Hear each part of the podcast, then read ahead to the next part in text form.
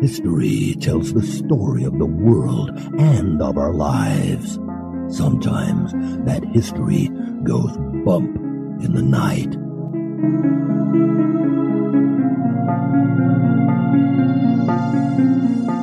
Broadcasting from the center of oddity and the supernatural in Central Florida, it's the History Goes Bump podcast. Hello, you spooktacular people. Welcome to this 264th episode of the History Goes Bump podcast, Ghost Tours for the Theater of the Mind. I'm your host, Diane. June is Pride Month, for those of you who don't know, and I've never done anything specifically in regards to the LGBT community ever before on the show. And one of our listeners, Melissa Edwards, said, you know, in honor of Pride Month, there is a location that you could feature that has some great stories and some hauntings involved, and that's Asbury Park on the Jersey Shore. I said, well, let me look into this and see what we've got going on. And sure enough, she was right. There's some great stuff here. So in honor of Pride Month, we are doing Asbury Park. I will be joined shortly by Melissa, who's going to share the history of Asbury Park and also some of the hauntings and some of her own experiences. Looking forward to bringing that to you. I just got back from the Haunted America Conference here in 2018. I encourage you guys to join me next year. I'll be there again next year. It's a great place to get together. It's in the center of the country, so it's easy for everybody to get there. And there's a lot of great speakers there, and we do a lot of great events. I want to thank Tammy and Brian for hanging out with me that whole weekend. And it was so great to meet Paula and Sheila. Thanks for introducing yourselves. If you guys see me there, please don't be afraid to come up to me and say hi. I love hearing from you guys, and I would love to have you hang out with me too. Also got to meet Jennifer Jones and her hubby. She is the blogger who started The Dead History. If you're not checking out that blog, you really must. It's excellent. It's right up our alley. Haunted history and cemeteries. And I think I became fast friends with Jennifer. She is a kindred spirit, and I really enjoyed the presentation that she did. I shared excerpts of that with our executive producers over in the HGB Losers Club. I also did a Facebook Live interview, just kind of an impromptu thing with Jennifer, and that is posted up on the History Goes Bump page. I also shared it in the Spooktacular Crew. And for those of you who are in the HGB Losers Club, you got a lot of videos this weekend. I was running around filming everything, it feels like. I think I made at least 15 different videos of cemeteries that I visited and haunted locations. So if you're in there, you got to enjoy all of those. It's only $1 a month to get access in there, and you get to see all kinds of great things when I go around the country and hit these different places, or if I'm here in Florida, or just sometimes I drew a little something impromptu from right here. I haven't done anything from the quote-unquote new studio yet because I'm just kind of sitting in a room in my folks' house, but I'll eventually get around to it and show you guys that you really can do a podcast from anywhere. We had a group of people join us in the Spooktacular Crew. We want to welcome Aaron with an E, Andrew, Becca, Andy with an IE, Atticus, Anthony, Kelsey, and Sherry Ann. Thanks for joining us, everybody. And now, this moment in oddity.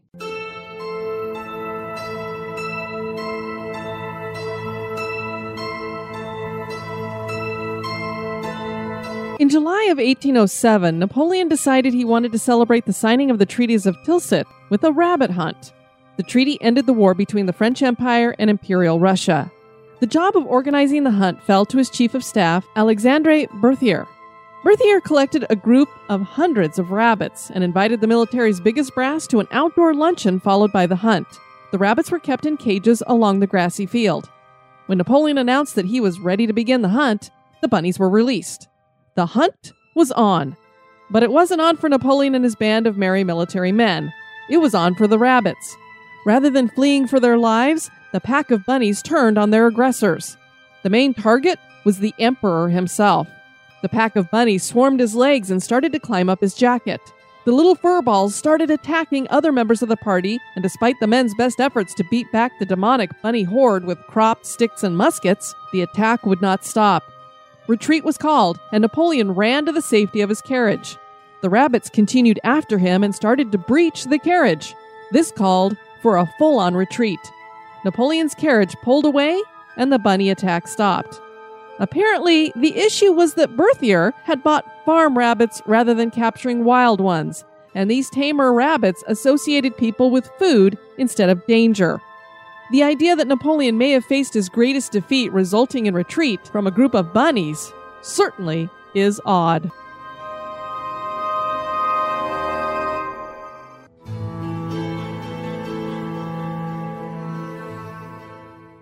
You're not afraid of a little ghost, are you? And now, this month in history.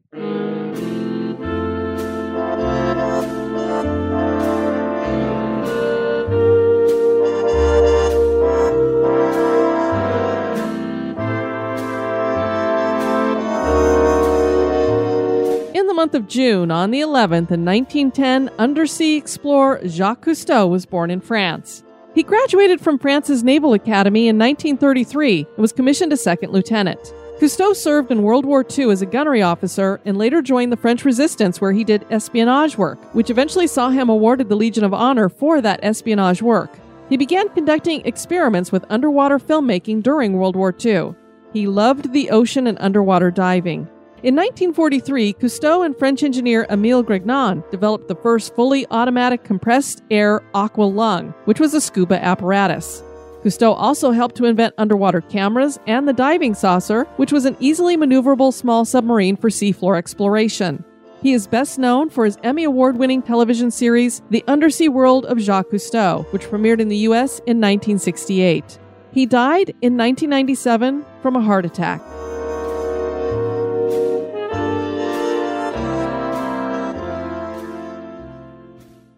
In honor of Pride Month, listener Melissa Edwards suggested featuring Asbury Park in New Jersey. This is a hot spot for the LGBTQ community and is one of the smaller cities located on the Jersey Shore. This beach is ranked the 6th best beach in New Jersey and began attracting the gay community in the 1950s. In 1999, a gay discotheque called the Paradise Nightclub opened near the beach, and the Empress Hotel, which opened in the 1960s, is New Jersey's only gay-oriented hotel. The music scene in Asbury Park is thriving and a place that has launched the careers of rockers like Bruce Springsteen. There is a paranormal underbelly here, though, with a history of tragedies and spirits stuck in place. Join me and Melissa as we share the history and hauntings of New Jersey's Asbury Park.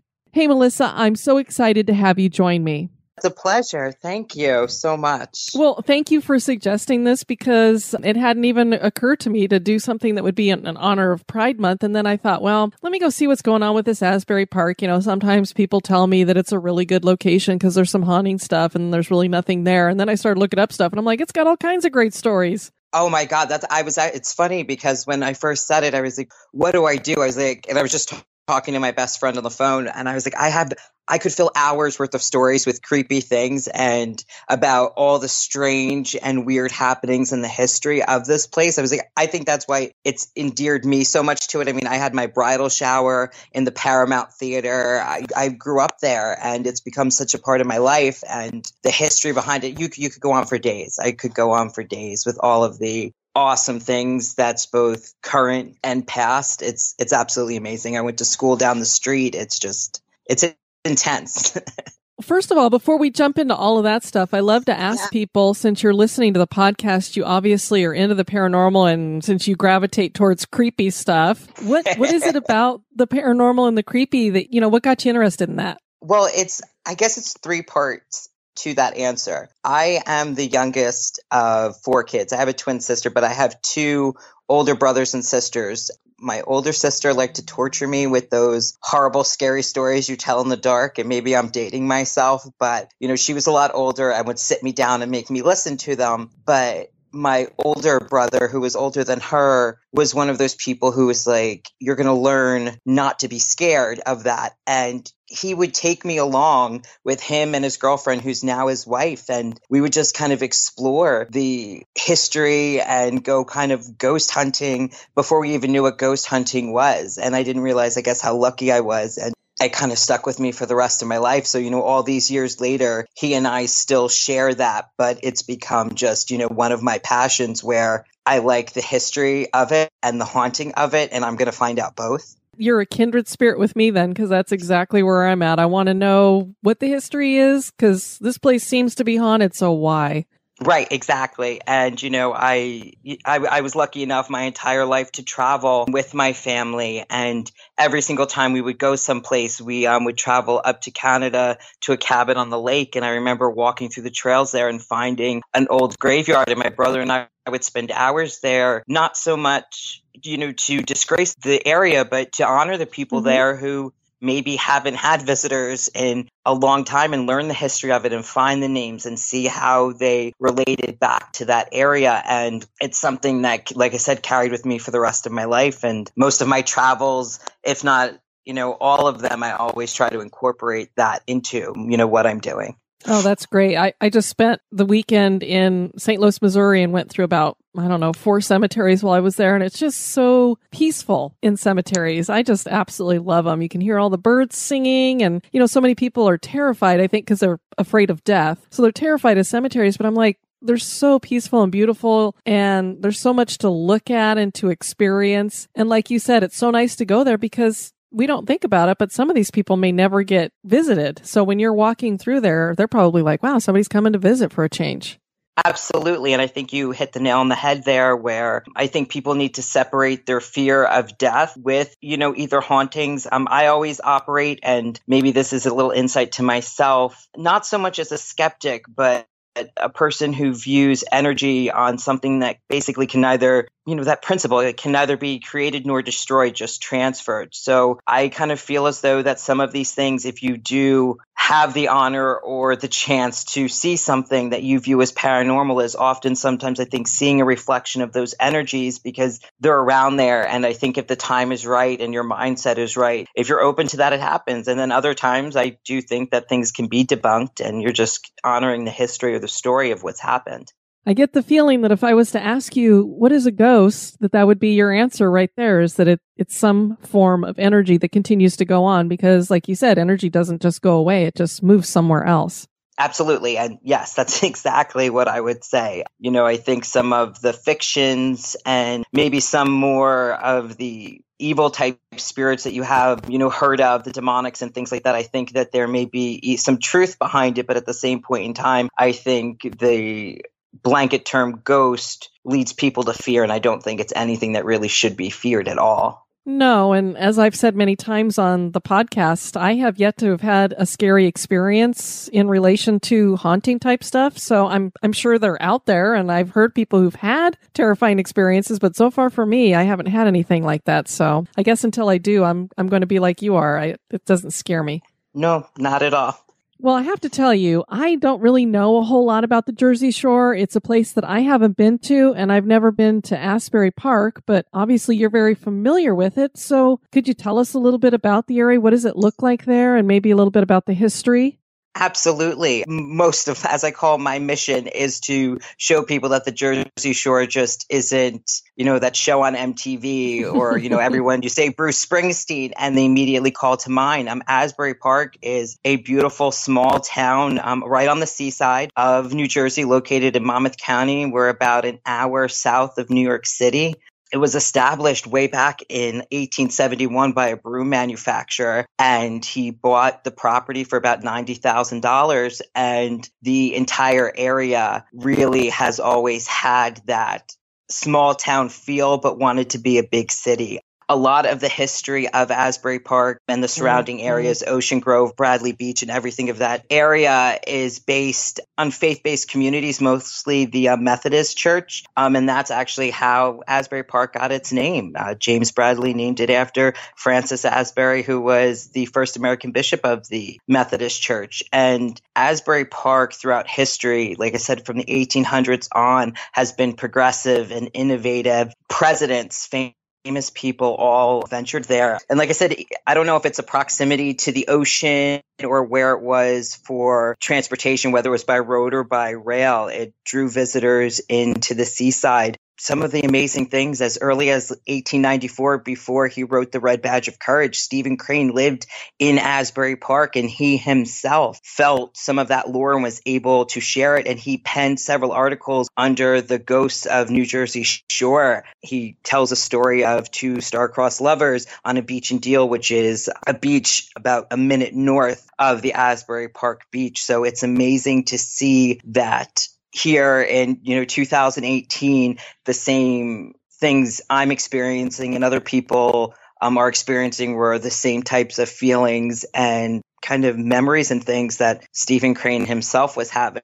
Can I just say, if my teacher had me read Ghosts on the New Jersey Coast rather than The Red Badge of Courage, I would have been much happier. I mean, The Red Badge of Courage is a good book too, but I would have really liked the other one better. Or I guess they were articles he wrote. Yeah, they were articles he wrote, but no, I totally agree. And I think, it kind of shows me I have an obsession with the Christmas Carol. And I guess I didn't put two and two together until a later time that I even collect them, that the ghost story, I think, is what drew me to really love Dickens and things of that nature. So I can definitely appreciate that.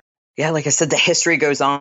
If you fast forward to the 1920s, the buildings that still stand there today, the Paramount Theater, the Convention Hall, the Berkeley Carteret Hotel, were all of these huge, glorious buildings that the construction started. Like we had mentioned, starting as early as the 1950s, Asbury Park became a haven for the LGBT community. And obviously, at that time, it wasn't something that is as celebrated as accepted as it is today. And throughout history, like I said, from the 1950s on, Asbury Park has been a celebrated community for that. And that's something that's very close to me, even so much so Asbury Park has one of the gay hotels, is what they call it. It's the Empress Hotel. They have the Paradise Nightclub. And the community in and of itself was actually saved by a lot of the members of this community coming in, redoing the Victorian style homes and restoring a lot of the things, because in 1970, unfortunately, after basically falling prey to some of the economic downturns from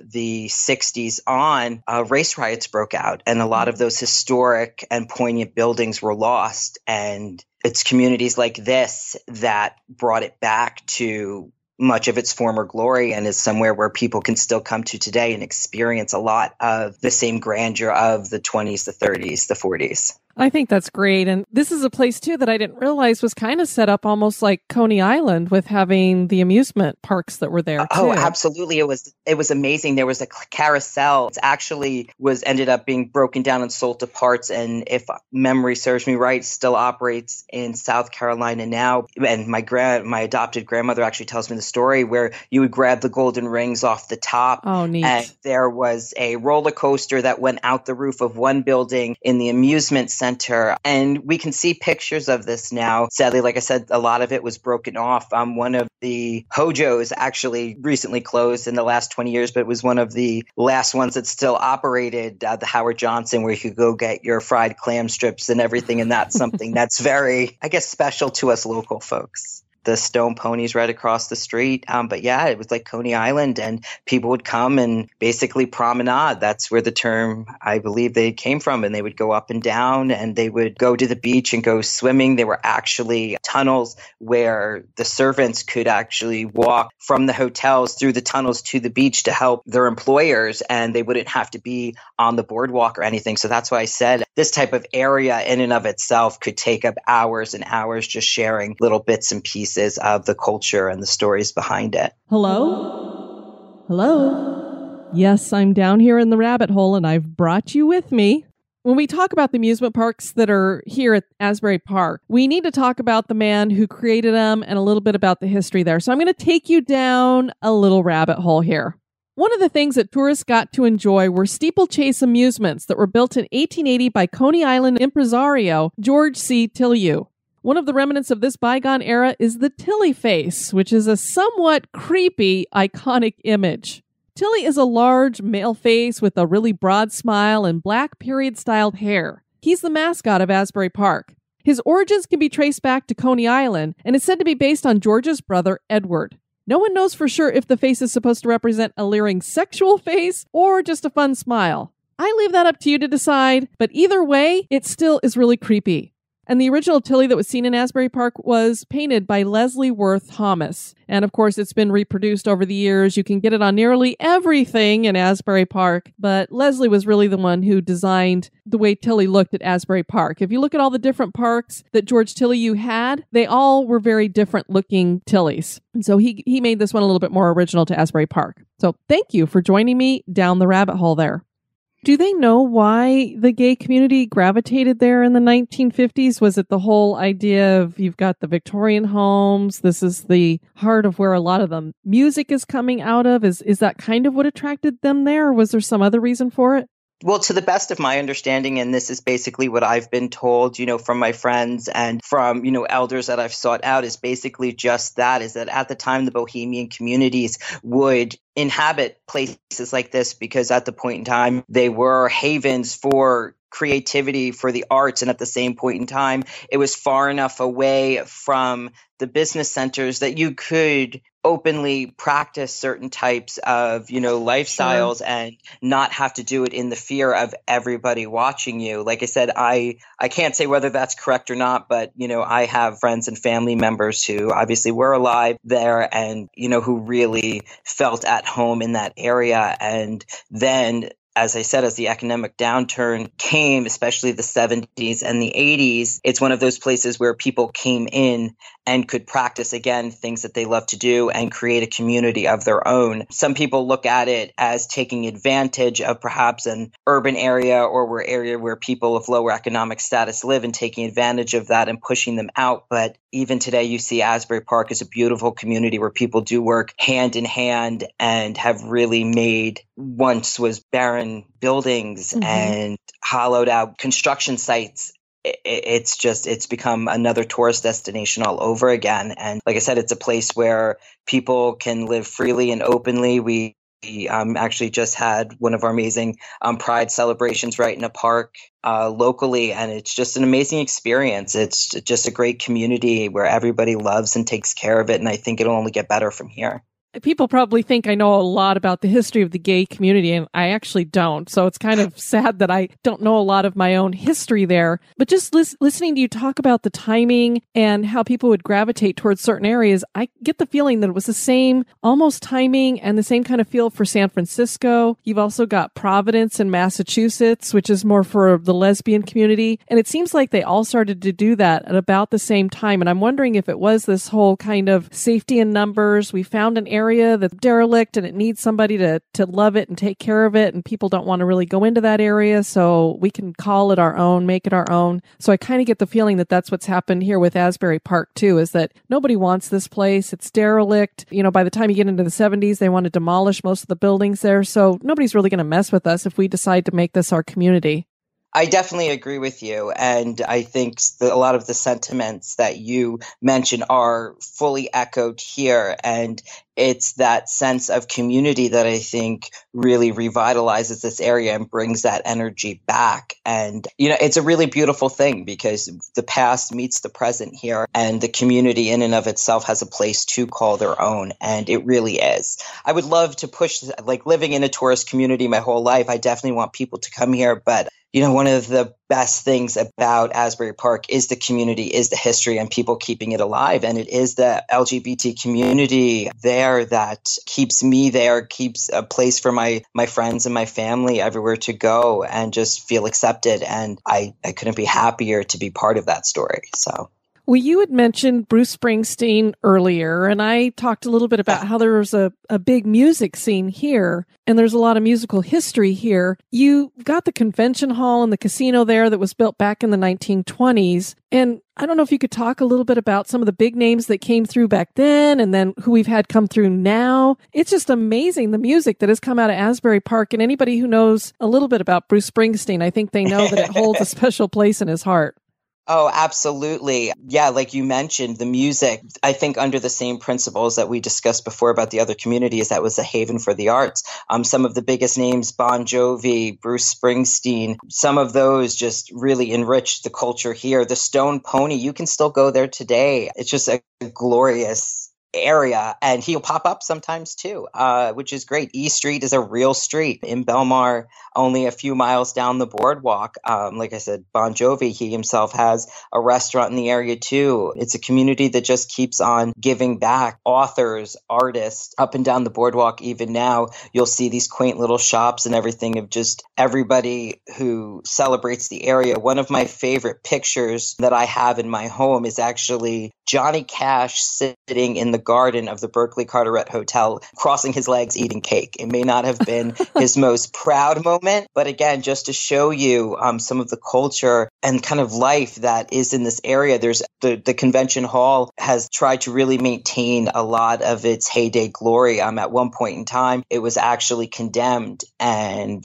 people went in there and tried to revitalize it, and really did, to the point that we have concerts there, roller derby. But there's actually a story where a showgirl may haunt some of the backing areas and things like that. So again, and that's some of the stories that I love to bring, are those ones of the early 30s and 40s, a lot of the history that people don't know. Oh, yeah. Just the fact that Billie Holiday would perform there. You got me there. I'm totally there if she's performing. Yes. And it's really funny. I think I brought it up earlier, is I'm a very family-centric individual, and my family really celebrates the art of storytelling. And my adoptive grandparents, especially my adopted grandfather, he passed away last summer, but he had a beautiful just gift to tell a story. And he would tell us stories of how in the 30s he would come down and what stores were where. And he saw Billie Holiday. Frank Sinatra would come down. There was an Italian restaurant up the street where you could go and see. Sometimes the Rat Pack would stop by. It was just a very cultural just area. It was a place where everybody came. That's why they had these hotels and these grand homes. And even Woodrow Wilson had a summer White House not too far from Asbury. Like I said, the kind of the who's who of the time was there. They were so popular at one point in time, especially in the 30s, they had a radio station that broadcasted, I believe it was WCAP, that broadcast directly out of the Convention Hall. And at that point in time, that was something huge. Well, we've talked about music, and we've talked about, you had these amusement parks and things there, but they also had another tourist attraction there, which is really bizarre. But we had this disaster, the SS Morro Castle, and it ended up becoming a tourist attraction there. Will you tell everybody about that story? Yeah, absolutely. That's actually one of my favorite ones. And it's a lot of that people don't know. If you say the word Titanic, everyone immediately gets a mental picture. Even if it's Rose and Jack on the bow of the ship flying, they know what that is. You say SS Morro Castle, and a lot of times I get a look from people, like my dog does, like he kind of cocks his head and stares at me. Well, what's that? The SS Morro Castle was a luxury passenger liner, and very little people know that between September 7th and 8th of 1934, it came ashore ablaze right in front of Convention Hall in Asbury Park. And again, it wasn't just your run-of-the-mill shipwreck. This was one of the stories, and why I love to tell it so much, of, murder and intrigue and cowardice and heroism, and maybe even a possible psychopath thrown in there for good measure, which always, I think, makes the best stories. Sure. In 1934, the United States was in the throes of the Great Depression, and Prohibition was still in effect. So obviously you had masses of people who couldn't and didn't have the funds for the lavish rest and relaxation that, they probably could have used at the time, making Asbury Park a huge destination site for people to come because it was affordable and it was close. For those who were better off, there were opportunities for more luxurious escapes, thus making use of the SS Morro Castle. She was an ocean liner that would travel from New York to Havana, Cuba. It was a pleasure cruise, and as we said, Prohibition was in full effect. They take advantage of the international waters, and once you get a few miles out, the bubbly could be poured, and people could, if they wanted to, take in as many alcoholic beverages as they want without anything, really bad happening to them. So the SS Morro Castle was on the water for 4 years. The lessons learned from the Titanic were built into this ship. Obviously, in 1934, the Titanic had only sunk a mere 22 years earlier. So this was a state-of-the-art vessel that was basically sink-proof, fireproof, for what they thought had more possible life vests and lifeboats than anybody could possibly need. During this voyage that I'm talking of, they claim there were about 538 passengers aboard. That remains to be kind of scene. Some people think there's more. Some people think they were less. Rumor has it that from New York to Cuba, she was carrying munitions. And from Cuba back, she had a cargo hold full of treated animal hides that they would end up using to make leather. Mm. Yeah, it's a pretty interesting type thing. As I said, as I mentioned previously, you know, she was state of the art. She had fire detectors, or what they used as fire detectors back at the time. And with that cargo hold full of those tan hides, there was an odor that was being circulated through the ships. So basically, the captain ordered that to be turned off, so the odors would stay down. Sadly, though, limiting what type of fire detection that they would have. And some people kind of would look at me and say, well, how can a brand new 4-year-old ship, state-of-the-art, burn a mere few miles away from its final destination? And as I brought up earlier, the captain had shut off the fire detection system, and only a year earlier, they were doing fire drills and lifeboat drills on that very ship, and water leaked from one of the fire hydrants, and a passenger slipped and fell. She damaged her ankle, and she sued the ship line and was awarded $25,000. And some of us say, oh, $25,000, but we're talking about 1934 America. A dentist's yearly salary at that time was $1,000. That's so a lot of money.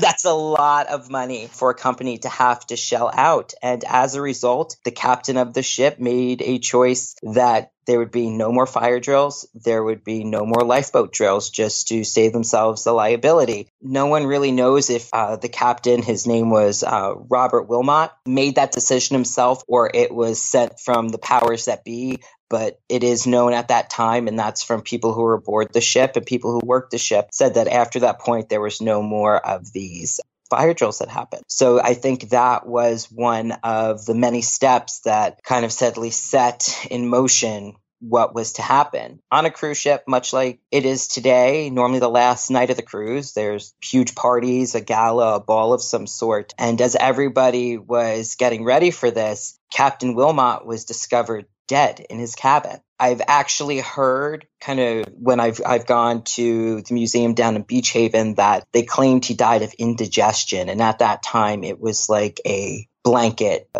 diagnosis for people who, because he claimed that, I guess he was brought dinner, claimed he had a stomach ache, and the next thing you know, he was dead. Did he have a heart attack? No one really knows. When the wreck of the Morro Castle was cleared, the captain's remains were found and brought ashore. Sadly, they were only able to fit what was left in just a small box the size of a suitcase. So there was never an autopsy done. Oh, I was going to ask that. Yeah. Everybody said, oh, well, they could have done it. Well, you know, sadly. Yeah. And there's another kind of twist to the story where crew members claim that he was put in a refrigeration unit, but when they found his body, he was in a completely different part of the ship. Again, that's just mere speculation, kind of adding to the intrigue of the tale. Mm-hmm. Obviously, every ship needs a captain, so the chief officer, William Worms, became the acting captain for the remaining time on the voyage. It's said from the crew and that he did the best he could with what he had in the circumstances. He really did try his best. And obviously, as if it weren't bad enough, the captain died. They're only, you know, a few miles, a couple hours away from their final destination. In blows one of our signature Jersey nor'easters. If you live on the shore, you'll know these things can blow in. They toss up the water, last for 24, 48 hours, and they kind of go away. Obviously, it was making the task of guiding the ship a little bit harder. As the wind blows in, Captain Worms gets an alert that there is a fire that broke out in a bookcase-style cabinet in the writing room in the library. Most of the interior of the ships at the time, if you think the Titanic, this was decorated in the same fashion. Everything was wood. Oh, sure. And if it wasn't wood, it was either covered in or painted in some type of flammable material. So. But it's non-flammable, right? The right. Ship can't burn. It's a fireproof ship, but they would paint it and cover it in oil-based lacquer or something that had terribly flammable alcohols to it. Underestimating the size of this blaze, Worm sends a couple guys to go deal with it, puts out what is the visible forms of fire, not realizing that this fire has already taken hold in lower levels of the ship, and then thus catches everything else on fire. Like I mentioned previously, it was customary at the time, one of the duties of the ship's staff was to paint. They would either be painting the decks or be painting the sides of the ship. They'd start at the stern and go to the bow. They'd finish there and they'd go back and forth with this thick oil-based paint. Like I said, we can kind of see where this is going. Not responding and not having the fire detection system would end up being one of the things that led to the demise. It just caught fire and it ravaged the whole entire ship. It basically got to the point where the ship's staff would run through just screaming at people to put on your life jackets, hurry up. Some of those who were so unlucky were either overcome with fumes or were trapped by the flames and trapped below deck. So they were dead before they were even basically made aware that a fire was even burning, which obviously is tragic in and of itself. Because of the changes in the command, there was a chief engineer, Eben Abbott, who was supposed to be the right-hand man of Captain Worms. And he himself was one of the first people to basically jump in a boat and abandon ship. They claim that he tried to remove his, medals and things like that would associate him as being a member of the ship's crew. Later, he would be caught and tried and jailed for his cowardice, but obviously it's just a sad and tragic event. Obviously now leaving William Worms to depend on the other members of the staff left. Chief Radio Officer George Rogers was basically their only hope for assistance. Worms gave him the command to put out an SOS. And a funny little story behind George, again, just another level of intrigue. George was outsourced at the time. They didn't have radio operators and they didn't do background checks or anything like they would do now, unfortunately. But George had an extremely questionable past. He had incidences of pyromania, assault, and even from first-person accounts had some serious antisocial behavior. So despite his talents as a radio operator, rumor has it that his contract was going to be canceled once he reached port in New York. Yeah. And interesting. It is interesting because who would make that decision? The captain who's now passing. Who takes ill on that particular trip. Surprise, surprise, right? Yeah. Obviously, it leads some people to believe that this isn't so much a series of unfortunate events, but rather could possibly be a cold, calculated incident of mass murder and arson. I guess it'll remain to be seen. It said George Rogers was given the order by Worms to issue an SOS.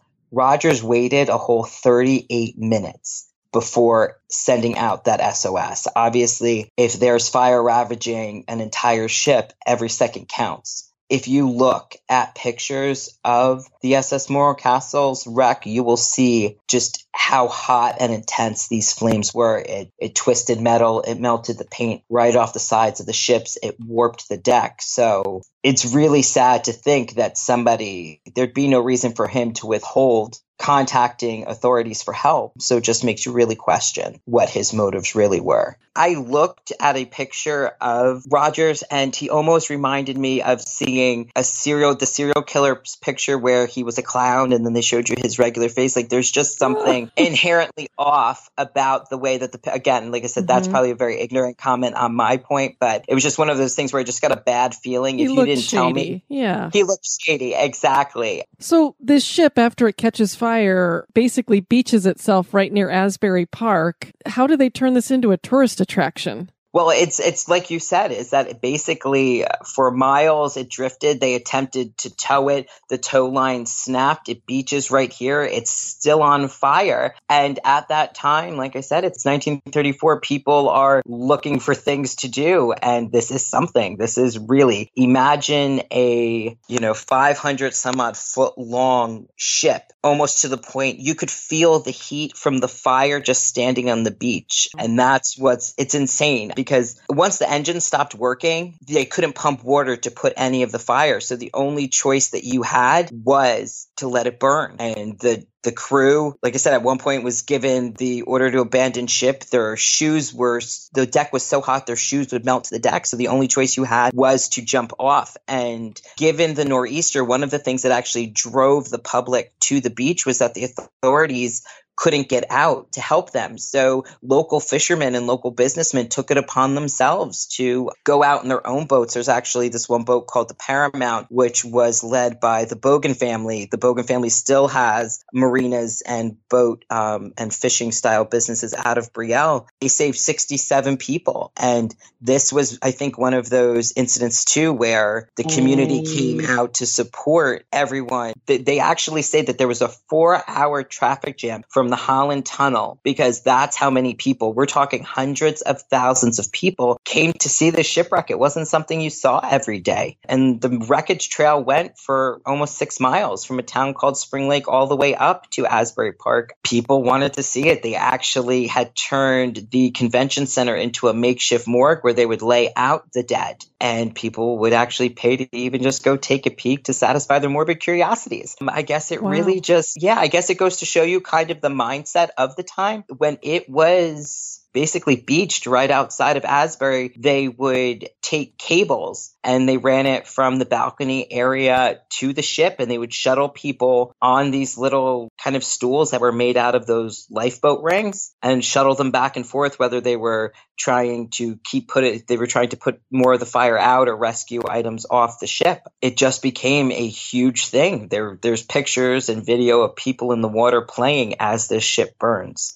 Like I said, obviously, it must have been a respite from the seriousness of, I guess, the current goings on. But it was the end of the tourist season, and it still brought tons of money and tons of people into Asbury Park. They actually say that Jersey's known for its jug handles, and there's a horrible traffic circle about a mile west of the shore. And they say that it's because of the Morro Castle that they had to build this Asbury Circle, basically to funnel people in, because that's how many people, you know, wanted to see this. And the town tried to cut a deal with Shipline to keep it there. So people could just come seeing it. They wanted to see it. I think it goes to show you that people's obsession with the macabre and the unknown is timeless. It's not just today. It basically stayed there until those hides that we spoke of started to rot, and the stench just became so bad they ended up just having to take it away because it was ruining the rest of the tourists' experience on the beach. I don't think anybody would really want to spend their time bathing in the smell of rotten animal hide. That's as the best as I can put it. You know, hundreds of thousands of people came to see this. And going back to George Rogers, he tried to use his fame that he was, because he was the one who stayed and helped and got the SOS. He ended up getting a job with the Bayonne Police Department to help them set up a radio communications system where they could call basically from their station to their cars. And he had a disagreement with one of his sergeants and ended up rigging his heater and his fish tank to explode. And the sergeant lost his arm. He damaged his leg. Rogers went to jail for this. He didn't stay there very long. He got out and then had a disagreement with his neighbor over money he borrowed, ended up saying, hey, I'm not going to pay the money back. I'm just going to bludgeon my neighbor and his daughter to death. And that finally is what got Rogers, the former radio operator of the Morro Castle, in jail in Trenton, New Jersey, where he later passed away, taking kind of all of his secrets with him and solidifying, I think, the SS Morro Castle as one of the most unknown, amazing shipwrecks, I guess you could say, of the New Jersey kind of rich maritime history, which I find just absolutely fascinating. Yeah, I mean, if you think of a guy who can bludgeon his neighbors to death over money, I could believe that maybe he had a little something to do with the captain and the ship going down kind of thing, too. Most definitely. I definitely believe that he played a little bit more of the story than he originally let on. And some people actually believe that what led him to try and kill the police sergeant was that he, when questioned about his experiences on the Morro Castle, obviously, you know, guys in the station want to know, that he may have let on a little bit more than he should. And some people actually say that the details that he gave were almost from the viewpoint if he was the actual arsonist. And obviously, these are trained law enforcement professionals who have experience in this, and something wasn't sitting right. So they believe that maybe he let on a little bit more than he should have and tried to silence the police sergeant in Bayonne so he didn't rat him out. And it obviously ended up not working. Well, we talked a little bit about Stephen Crane, but we didn't talk about the fact that he had a home that was here on Asbury Park. Yeah, the Crane House it's an absolutely beautiful historical site. It still operates now. Obviously, there's been, paranormal TV shows and everything that have gone there to kind of see if it's haunted. I've had my own experiences there. I can't so much say that it's haunted, but it's just a beautiful cultural place to go to say, one of the formative authors of American literature found inspiration here. It was actually named after the flowers that grew on the front lawn there. And it's just amazing to see, I think, the cultural timeline that goes there. Not to discredit anybody who's had experiences there. For me, it's just more of kind of an historical gem than anything. And the community has really done a lot to try to preserve that, which I think is commendable on their behalf. I want to share a little bit more about the Stephen Crane House. Stephen Crane was born on Mulberry Place in Newark in 1871. He came to Asbury Park with his family when he was 12, and his father died shortly thereafter in 1880. In 1883, his mother would move them all into a home called Arbutus Cottage, and that's what will become the Stephen Crane House. It was a wooden-framed home and took its name from the little blue flower ground cover known commonly as Mayflower. Crane went off to school, but he spent every summer since he was a teenager gathering news stories in and around Asbury Park for his brother's news service. He left Asbury Park in the summer of 1892 for a bohemian life in New York City, and it was at this time that he had already written his first novel, Maggie, A Girl of the Streets, a dozen short stories that were called The Sullivan County Tales, and scores of newspaper articles. He returned to the family house in Asbury Park in 1896, but eventually left to write for several news syndicates covering the Greco-Turkish War and then the Spanish-American War. He died of tuberculosis on June 5th, 1900, and he was only 28 years old, so he got a lot done in his very short life. And despite the fact that all of us have probably had to read The Red Badge of Courage when we were in school, he didn't really make a lot of money for it. Arbutus Cottage remained in the Crane family until 1899 when it was sold to a man from Newark. The home has seen several owners and incarnations from private home to boarding house. Through the 50s, 60s, and 70s, Archie and Florence Morcorkindale owned the house and named it the Florence. It fell into disrepair after that time and was set to be demolished in 1995. Tom and Regina Hayes saved it when they bought it for $7,500. They restored the house and turned it into a museum that you can go see today. Now, as Melissa said, the house is reputed to be haunted, and TV's Ghost Hunters has even investigated the location. Grant and Jason recorded what sounded like disembodied singing during their 2010 visit. People who visited the house claimed to see full-bodied apparitions and to hear ghostly voices, mostly of children laughing or crying. There are also claims that a poltergeist is here, and it has been known to hit visitors on the head with fireplace tools. That's not very nice. A legend claims that a woman lived in the house alone and allegedly went mad in the dilapidated house. People said that the spirits made her go crazy. When she was moved out, people found that every available inch of wall space was covered with angry writings and phone numbers of politicians. And really, who of any of us have not done that at some point? It is in this room that a disembodied voice has been heard saying hello more than once. And Kathy Kelly wrote in Asbury Park's Ghosts and Legends, the third story of the house, currently unfinished and uninsulated attic storage space, had actually been used as some rather sad living quarters for later residents of the fated hotel, and rumors have long circulated of deaths that have occurred up there. One of the most often told stories of the Crane House is of a ghostly woman who's been seen gazing from the window of the attic tower. The carriage house is also said to be haunted. Workmen tell stories of feeling threatened by mysterious falling objects while working in there. A visitor claimed to see a full-bodied apparition brandishing a gun once. Doors have mysteriously opened and closed on their own in both houses and are found to be either locked or unlocked without anybody remembering having done either to the doors. Chairs scrape across floors in the middle of the night, pictures fall off walls, and a cat that has lived in the house has been intrigued by an antique closet door that's creaked open when she stopped and stared at it. So we got some stuff going on at this house.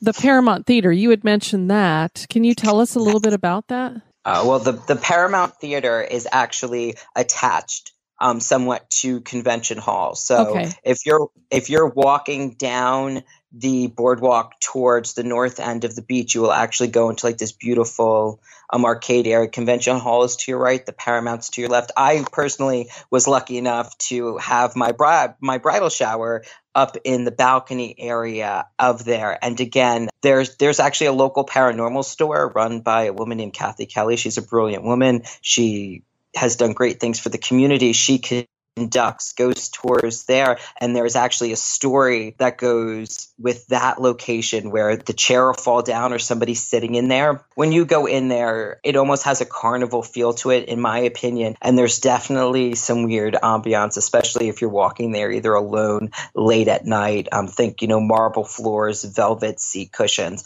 It's just a place, like I said, that's had so much life in it. I wouldn't be surprised if pieces have been absorbed into the literal fabric of that theater, because I myself have had experiences there where things have dropped when they shouldn't, or you just get that eerie feeling that you're going to hear shoes clicking behind you shortly. But again, like I said, I think with an area that's experienced so much, I wouldn't be surprised, and having so much culture there. It's just a gorgeous, you know, historical piece that we're lucky to have. And we still have shows there today, concerts and everything. It's a smaller venue, but it's really kind of an architectural gem as well as a hub for paranormal activity, in my opinion. So you yourself have experienced stuff there. Oh, I like to consider that I've been lucky enough to have experienced some things, and probably why I love telling the story of the Morro Castle too is because of its close proximity to the Paramount Theater, but also the personal attachment and stories to an experience that I had. It's one of those things where you didn't realize it at the time, but then later on when someone gives you a little bit more information, you kind of sit there gobsmacked, like, maybe that's what I saw. Interesting. Well, I know you mentioned, was it Kathy Kelly? Yes. She, I think, describes in one of the books that she's written there that outside of this hall on the boardwalk, a lot of people will see the full-bodied apparition of an African-American naval officer. Yes, and there he is around there. He does, and he's the type of individual who, and from I've never seen him personally, but people that I have spoken to who have seen him, he's not there. Like I said, it's nothing evil about it. He's just kind of existing in another time and just walking down. Like I said, the story of Asbury Park goes so far back in history. There was actually a shipwreck even before the Morro Castle. People say that there's a woman you can see on the beach, you know, wandering, or, you know, people have seen strange lights or hear certain noises. Having somebody in the community that you can bounce these stories off of, I think, lends someone like myself to realize that maybe I'm not crazy. You know, she really does a lot to keep that alive. Like I said, between the soldiers, you know, New Jersey in and of itself has such a rich cultural history from, you know, even pre-Revolutionary War to Native Americans. There's, you know, stories in Asbury Park that kind of encompass all those time frames. And it's an amazing thing. And if you're lucky enough to experience something, you take home something that's more of a souvenir, I think, than anything you can pick up in one of the stores. Do you know anything about the Synaxis restaurant at all? Well, before it was an Axis, yes, I do. It was originally Harry's Roadhouse, and I had the honor of working there for 2 years, and I do have a funny story beyond that. And I don't mean to take over the conversation, but there is a story that goes along with that about a little girl. Like I said, Harry's Roadhouse was another haunt of, you know, Bruce Springsteen and everything. And in the early 2000s, a company came in and reopened it. And like I said, I had the honor to work there, which is now the restaurant that you mentioned. And there's a little girl who went missing, and people, you know, tried to find her. And they say that perhaps the ghost of this little girl may haunt that area the same as may the ghost of, because I believe previously it was a drugstore. And that's the experience that I have. We were closing down the one night, and it was me, and I'm not going to say my friend's name, but he and I were downstairs. I was putting some stuff away in the liquor room, and he was managing the place, so he was doing some closing work. And you heard a girl laugh, and almost like she was running like a stick along the beer bottle. So we just assumed maybe somebody was upstairs, so we come running up, and nobody's there. And there were 2 bars and 2 different rooms, so we run to the other room to check and hear it again. And it was like, at that point in time, we're like, all right, you know what? Everything's closed. Everything's good. Let's lock it up. Let's go. We didn't say anything to anybody. And then I heard the story about when new owners came in, they had a similar experience, which to me only solidifies that it's there. Absolutely. And there would be no reason for a child to be in this place where you were at. No. And that was the thing. And after a couple times of other people telling you these stories, I think my knee-jerk reaction is to try and debunk it and be like, it was something there, or, as I also have a habit to do, just stuff it down and be like, all right, let's just get out of here. But it's like both of you standing outside, like, did that just happen? I think it did. And, you know, it's just one of the many crazy things that I think is, you know, Asbury Park. Well, and when you share an experience like that, I love that, because it's a lot harder to be skeptical about it when it's somebody else heard it too. You can't just say, well, maybe I was hearing things. If that person's looking at you like that, it's like, okay, they heard it too. Yeah, it's almost like a cartoon where you kind of just sit there and blink at each other. And it's like a silence. So it's a silent acceptance of, okay, we did just experience this, okay. And you kind of just move on. I mean, like I said, it's something that I treasure, that obviously that energy or whatever it was decided to show itself while I was there, whether the time was right or not, you know, whether it happens at the same time every day. I was there, it didn't. I worked there for a while, and that was the only time I experienced it. So, you know, it's a pretty amazing thing. And then I've heard that Asbury Lanes is haunted. Have you heard anything about that? I don't know anything further than that. Well, actually, Asbury Lanes, I've heard a lot. Again, it's just what you think. It's actually was shut down for a while and recently just reopened. And my biggest fear is when construction takes place, all hell breaks loose. Prior to this, like I said, it was an old style bowling lanes. There was a bar in there, a stage in the middle of the lanes. And I've had so many of my friends and people who have worked there, you know, tell me the pins will knock themselves over. The worst thing is in the bathroom. You do get strange vibes from there. And this was before I was really even told the story of there. It's just some place like you don't want to go into by yourself. And like I said, it has a history spanning back. And, you know, I have a friend who had an experience where she swore to God she saw a guy who was dressed like he was from Hell's Angels in the women's bathroom. And she's like, and I looked around the bar, I was like, well, nobody's here. There are so many stories that have to do with that. But like I said, every single story I hear isn't menacing. It's almost like we're getting the opportunity to view into a time past. And before I let you go, you sent me some more information about this interesting historical event. And this has to do with the great white shark, supposedly, that was attacking people in that area. Yes, this is my favorite story ever. I have a phobia of sharks, but at the same point in time, a healthy respect for sharks. In the summer of 1912 was some people call it the summer of red. There's so many different things where there was a series of 5 shark attacks along the Jersey Shore. And some people say, although producers deny it, that it was indeed the attacks that motivated the author of Jaws or the movie producers of Jaws, just in our home area. I'm starting down in Beach Haven, another attack occurring in Spring Lake, and then more attacks occurring further north and actually surprisingly inland, a couple miles in a brackish creek, Mattawan Creek. It's actually an area where I live now, and I pass on my train going into the city to work every day over it, where the final 3 attacks occurred, where sadly a few youths lost their lives, as well as a man who dove in to try to save them. And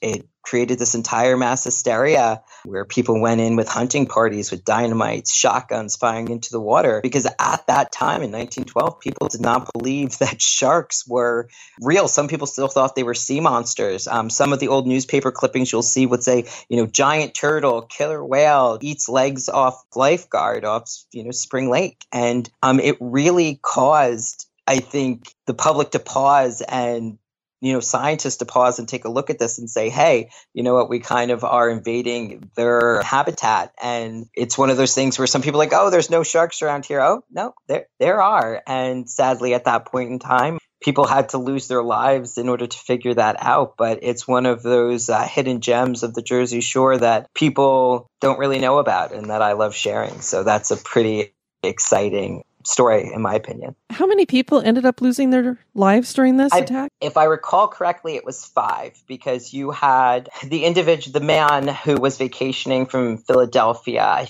think his name was Charles, down in Beach Haven. He went out swimming, and originally they thought he was, I think, calling for his dog.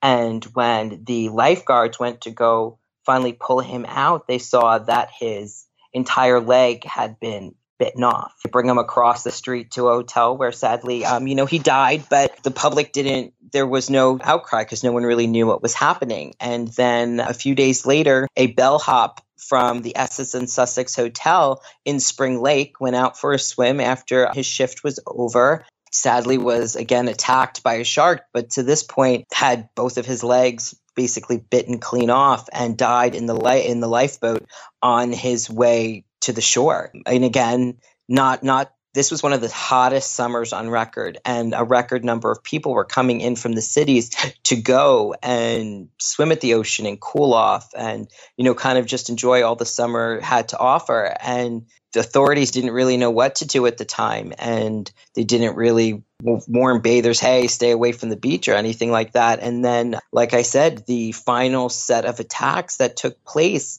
were unheard of. People didn't think sharks could go inland. And the next set of attacks actually happened in a place, like I said, Mattawan Creek, which is a couple miles inland. And the story goes that a ship captain for a steamboat, I believe, saw what he claimed to be an 8-foot shark coming in and ran to tell everybody, and it was disregarded. Well, there was a young boy and his friends. They all went swimming off one of these steamboat docks. This individual himself had epilepsy. So when he disappeared under the water, his friends originally thought that he was having a fit. They run and go get help. I believe a man by the name of Stanley was the one who jumped in the water, found the little boy's body, and when he was attempting to bring it up, he himself was attacked by a shark. Sadly, obviously, the child had already been deceased, and he himself ended up dying later on from his injuries. And no more than 30 minutes later, further upstream, another child was attacked. He fortunately was actually ripped from the mouth of the shark by his brother and his brother's friend, and he would later recover from his injuries. Like I said, at that point in time, that's when the public went crazy and they took to the waters. There's actually pictures and everything I'd love to share where people are shooting shotguns and setting dynamite off. It was in attempts to catch this quote-unquote man-eater. People caught, there were awards out for anyone who caught this shark. And some claims say that, sharks were taken in with human remains in their stomach, but, none can really be pinpointed to say that is the shark that did it. But that was kind of the end of the shark attacks for that season. And whether it was, the shark was killed or the shark took off or, whatever it was, there's many, many theories. Even now, as science has progressed, it's thought that it maybe wasn't a great white shark after all. Perhaps it was a bull shark, because bull sharks have been found. I think they always say up the Mississippi River as far as Illinois. But again, that's science versus folklore. I think some people see great whites, think great whites, and think man-eater. But again, it may be a misconception fueled by the Jaws movie. Nobody really knows, but it's just a really fascinating story. Like I said, I think that some people have no idea it even happens. They come down to the Jersey Shore, hop in the ocean, not knowing that, back in 1912, they would try to put up gates and everything in an attempt to keep animals and fish out of the bathing areas. They would tie it. Doesn't work with a shark.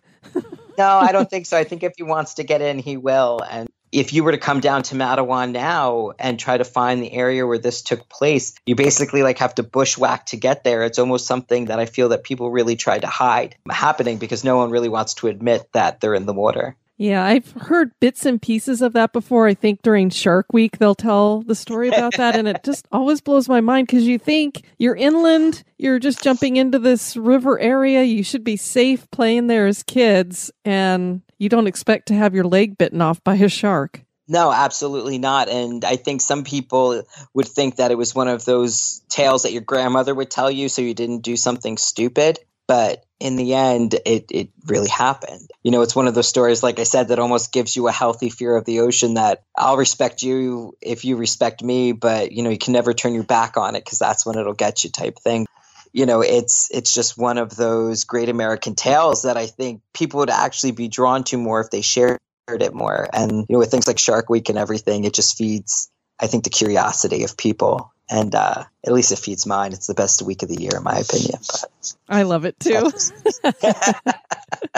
I'm crazy about sharks, too, even though they do scare me a little bit.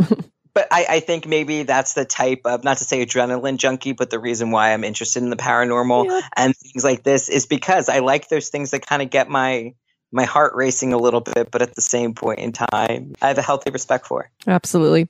Is there anything that we haven't gotten to that you wanted to share still? One of the things, and I don't know if it has really anything to do with anything, but a personal experience of mine, like I said, is the reason I think why the story of the Morro Castle is endeared to me so much is that when I was back in high school, my friends and I were out on the beach one day, probably when we shouldn't have been, you know, watching one of those summer storms. One of our friends got the car and we were out there and, you know, we got brave and went down on the beach, and this was on the north end. And at that time, there's like a senior tower and a treatment plant. So it was like one of those things where the kids went to go hang out. And it's one of those days where I saw something, I smelt something. And I even said to my friend, I was like, do you smell smoke? And he's like, I don't know. I was like, okay, fine. And I was like, you know, okay, whatever. And I was like, it's not someone smoking. I was like, and we're not supposed to have bonfires here. I was like, but whatever. And I kept looking over at Convention Hall and I saw just, you know, something flapping, and it was just strange. And it's one of those things I think even you've spoken of, like when you try to make faces and things in the cloud. I just convinced myself that I was like, all right, maybe it's just a kite stuck in there or something like that. And at the time I didn't know too much about the story of the Morro Castle. So fast forward many years later, and like I said, we had, you know, my adopted grandparents out there. Basically, he's telling the story of, you know, watching them hook these cables up to the ship and ferry themselves over there. And I kind of sat there and I went a little white, and they asked me like, are you okay? And I didn't want to admit at the time because I was embarrassed. And I was just like, well, I kind of had an experience. And I was like, I really wonder if that's what I was seeing, because in my head at the time, I was just saying, oh, it's something flapping in the wind. But I thought to myself, like, it just looked like someone was swinging from a swing or something like that from there, but it couldn't have been. And so it was, like I said, it's just one of those things where I think, you know, it's the story that I'll always keep with me. You know, I'll tell my kids and hopefully their kids will tell their kids. And whether it's my grandfather's story never getting forgotten or just the history of this story being shared from generation to generation, you know, that's I think something that's always going to be special to me no matter what. Sure. I can understand that completely. You know, and it doesn't always have to be scary. There's a beautiful plaque now that was dedicated for one of the anniversaries for the Morro Castle, which I think is fantastic. And it'll just be an opportunity for people to come there if they ever really want to and experience it for themselves and do a little self-guided tour. Well, Melissa, I want to thank you for suggesting this to me because I definitely wouldn't have thought of it myself. And then for doing some research that you did on it and for sharing all of your wonderful stories and knowledge on it. I greatly appreciate it. Well, I thank you so much for giving me the opportunity to share. It's nice to have people who can appreciate the topic, and hopefully, you know, I will see people down on the boardwalk. You have a nice evening and rest of your week. You as well. Thank you. All right. Bye-bye. Take care. Bye. Asbury Park has some great stories and history. Have tragic events at the Jersey Shore location led to hauntings? Is Asbury Park haunted? That is for you to decide. Well, it sounds like a great place to check out for sure. Definitely got it on my bucket list. Encourage you guys to check out the website at historyghostbump.com. And if you want to send me some feedback, you can do that at historyghostbump@gmail.com. I heard from Ashley Porter. She said that she thoroughly enjoyed the recent episode on Waverly Hill Sanatorium. One of my most favorite novels is based on this location, and I thought that you and your listeners might enjoy it as well. It's A White Wind Blew by James Markert. Markert lives in the Louisville area and had been well aware of Waverly's haunted history for years. He toured the facility and began research planning to write a ghost story, but he was deeply moved by the loss and heartache suffered by so many people and chose to write a historical fiction novel instead. This beautiful story transports the reader to Waverly Hills at the height of the TB epidemic. Several areas of the property included in the paranormal tour feature prominently as the settings for some poignant scenes in the novel. Also, a few of the well-known spirits that currently reside at Waverly, such as the nurse found hanging in room 502, appear in the novel as minor characters. No pun intended, but it is truly a haunting and moving story that will stay with you long after you finish reading the book. So I thought I would share that with all of you. And speaking of books, I picked up a great book at the Haunted America Conference. You guys are going to want to read this one and get your hands on it. It's called Disconnected from Death, and it's by April Slaughter and Troy Taylor. And it talks about the evolution of funerary customs and the unmasking of death in America. And I've been thoroughly enjoying that, so check it out. I have some reviews to share from Apple Podcasts. First up is Mujer del Sol, History and Hauntings, 5 stars. Each episode imparts a bit of history along with a good ghost story. How can that go wrong? Well, so far it hasn't. As of June of 2018, this is a great podcast. Thank you so much. Greg Poe, awesome, 4 stars. Addictive podcast feels much like going on a haunted history tour of creepy places around the world. And Mama of Jay-Z, entertaining, 4 stars. The hosts are charming, the stories are fun, and it's a nice length podcast. The hosts have pleasant voices and tell entertaining stories. I've never been much into truly scary stories, but I enjoy the history they inject into the tales they share. Thank you for your review. Appreciate it. I want to thank you all for tuning in to this episode. I've been your host, Diane. You take care now. Bye-bye. This episode has been brought to you by our executive producers. Dispatches from the Grave Digger.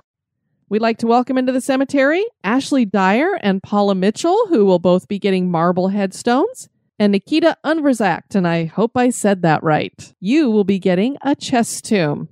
Mort, I'm back from the Haunted America Conference. That means you need to get to work. Stop laying around playing those video games. I told you, Resident Evil will rot your brain. Aw, man. But I love zombies. Be sociable. Drop the chain rattling, neck biting, and shape shifting, and join us on Facebook and Twitter at History Goes Bump. Like the page and follow us.